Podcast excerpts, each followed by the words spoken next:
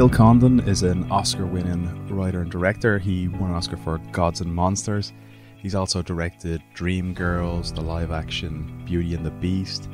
He also directed the last two Twilight films, but we won't hold that against him. His current film is in cinemas now. It's called The Good Liar and stars Ian McKellen and Helen Mirren. Ian McKellen plays this, you know, kind of swarthy con man. It's a nice little throwback, twisty, turny thriller, and I was lucky enough to speak to him about the film, so enjoy. Hi, Andy. Hi, Bill. How are you doing? I'm well, and you? Not too bad at all. Um, just want to ask you, you've worked obviously with um, Sir McKellen on Gods and Monsters, Beauty and the Beast, uh, and Mr. Holmes. When you have a, a, connection to an actor like that, do you actively seek out roles for you to collaborate on, or is it just like a happy coincidence that you find material that you think suits him?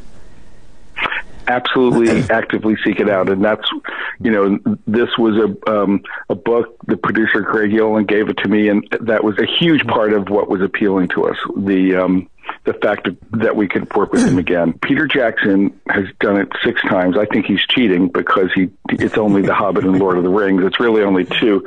But I really am in this race with him. I'm going to beat him. I'm going to get to seven. So. Um, another person obviously you cast was uh, Helen Mirren, and it, it's one of those yes. team ups that I know they they done a play. I think it was a uh, Dance of Death uh, a couple of years ago. It just seems like one exactly. of those collaborations that you think you've seen before, but you haven't. From, I know. What I think though, a real difficult part to cast is, is, Russell Tovey in that because when you have people like Helen Mirren and Ian McKellen, it, it, I'd say it's very easy to be blown off the screen with them. Was that a, a difficult role to cast? It was, and thank you. I'm so glad you say that about Russell Tovey because I think he's the secret sauce in this movie. Um, because yes, he's got. Uh, I mean, first of all, how great an actor is he? I don't know if you're a fan of Years and Years, but I'm, I'm yeah. mildly obs- obsessed with it. But it's just one of many things that he's done. Um, but I have to say too that when you finally show the movie to the people at Warner Brothers, they ask three times during movie, who is he? They, you know, he still is unknown by, you know, in the movie world in a way, and people are blown away by him. But yeah, Russell, um, you're absolutely right. Someone who can go toe to toe with them, hold his own. But also, I thought what's kind of great about him is, it, you know, the movie's called The Good Liar, and everyone's got all of these you know stories to tell and they're pretending to be somebody else. Russell, of course, is pretending a little bit, but it is his authenticity, isn't it, that really. You know, sort of gives him this weight, especially against, um, you know, uh, Ian, who is being so crafty all around him. Um, and two, it was a part that you know, in other hands, could be a, a, a sort of you know I, get, I think the word you guys use is wet, you know, but the sort of academic, yeah. um, the, you know, uh, a little superior. And the fact that Russell plays him you know, in in his accent as and in jeans, you know, that's what academics look like these days. I thought it was, I, I don't know. I'm very grateful for him to have taken on this part. And especially with that role, when you have someone like I know Ian McKellen's essentially the bad guy, but because he's so beloved, it'd be very easy for that to be, oh, oh get this character out of the way. I want to see, you know, the bad guy win, essentially. Exactly. No, it's true. Um, yeah. that I kind of seen as like a, a recurring theme throughout a lot of your films is um, the concept of aging and mortality. And I think that's yes. such a, a, big part in The Good Liar as well. What about that particular aspect of the storytelling appeals to you? Yeah, I, I know for me, um, from a young age, but throughout my adulthood, I've always had good friendships with people who are older and really, really so much of I've gained so much from it. You know, filmmakers who are older, for example, Curtis Harrington is someone I when I first went to Los Angeles, and he'd been friends with James Whale, so I'd heard all those Whale stories for years and years. Um, and then likewise, you sort of try to then have younger friends on the other side. But but um, it was it has been interesting because I first really played with this in Gods and Monsters, and I was in my 40s. But now I'm in my 60s and getting getting getting it's getting a little more pressing these issues. Um, so it it I, I do think of it as being hopefully it will it, I won't be surprised when these when these things finally come to bear because it's something I've been thinking about for a long time. But I I think you know what what really appeals to me about this movie is that while those issues sort of hang over everything. It is a movie with with characters in their 70s and in Ian's case 80. Um, that ha- that places them right in the swim of things. You know, they have agendas. They're really trying to pull something off. They're really, in many ways, at the top of their game. You know, and it's not about hospital visits and diagnosis of imminent mortality. You know, it, it so it was fun to do something like this, but actually then not focus on that.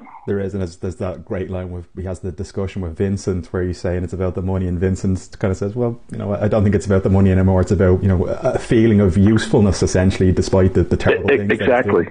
Yes, it's very true. This is a kind of film that I've been kind of championing that the mid-budget film seems to be disappearing. Yep. You've done things like you know, yep. The Good Liar, Fifth Estate, Mr. Holmes, but you've also done you know the blockbusters like the Twilight series and Beauty and the Beast in light of kind of the you know, Martin Scorsese and, Francis Ford Coppola's comments during the week, do you find it yeah. harder now to make films like this? I, I, watched an interview with you recently around the time Gods and Monsters came out, and you were talking yeah. about how storytelling seems to be coming to the fold again.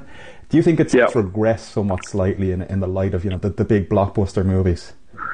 Yeah, I do. I do think that it's harder, and I, I, I sort of can't believe I feel as though we got in under some wire with Good Liar, frankly, you know, because um, and let's see, let's hope it it does well, but it does feel like these movies have been appropriated by streaming services, frankly, and that the you know now I have to say I, I, I'm lucky in that one of the three or four kinds of movies that still really appeals in theaters are music driven movies and that they appeal to me you know in a way that you know Marvel movies wouldn't.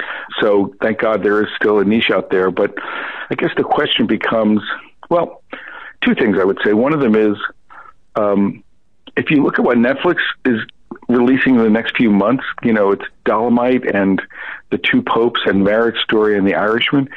And look back at recent studio history. Any studio, that's like United Artists in the 60s and 70s. I mean, to have those four movies in the space of two months, it's sort of remarkable no matter who they are, right? Yeah. So those are real movies that are being made by them. Um, that will, you know, obviously then it becomes about the theatrical experience. But you're grateful that they exist.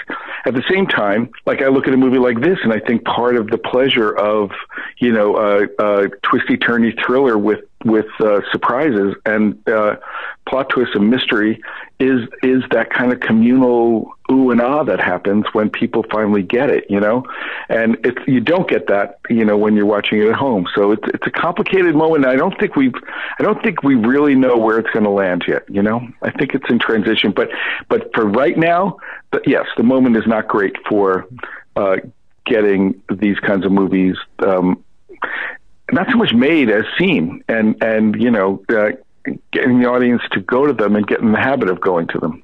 There, and you, you said there about the, the audience experience. Like for me, I, I love films like The Usual Suspects or The Spanish Prisoner, yes. which I think really this film really reminded me of. And there is, uh-huh. like you said, that audience moment where, not to give anything, where there's certain reveals during, you do get that wave of oohs and ahs that you, you don't get watching it at home as well. It's true, and I found I found in my three experiences now that as the people come out of the theater, they're talking about it, right? And that I think is it, that's what you want, right? Yeah. You also you, you spoke there, sorry, about James Whale and of course uh, the story of Gods and Monsters. Um, Bride of Frankenstein with, with Javier Bardem. Yeah. Is there any status update on that? Is that still happening? It is not happening. I think you know. Um, sadly, you know, it was. I think it was kind of left open ended, but it's really, you know, the mummy happened and there's a whole sense of reviving those monsters and that sort of made everybody have second thoughts, everybody at Universal. It's a heartbreaker because we were onto something really special. I think David Koepp had written a, a really cool script and, and, um, something I think might have re- brought the, the Whale sensibility of the original movie into the 21st century, but at a big budget. And I think now they're thinking more that as they do it slowly across the years, that it's going to be more Blumhouse level, you know, uh, style, size movies, which is fine, you know, but yeah, that was a bit of a, we were sort of, you know, gearing up and going and then it, it, it fell apart. So that'll always remain a regret. Uh, you mentioned there about um, the the script. Obviously, you started off as a, a screenwriter yourself, and actually wrote yeah. one of my favorite films. Like, uh, growing up, I had Ghostbusters, Batman, and FX Two. I remember Bryan Brown giving an interview saying that there was a script for a third film and it was being made. Of course, this is kind of pre-internet and it just disappeared into the ether. Was there actually ever an FX3?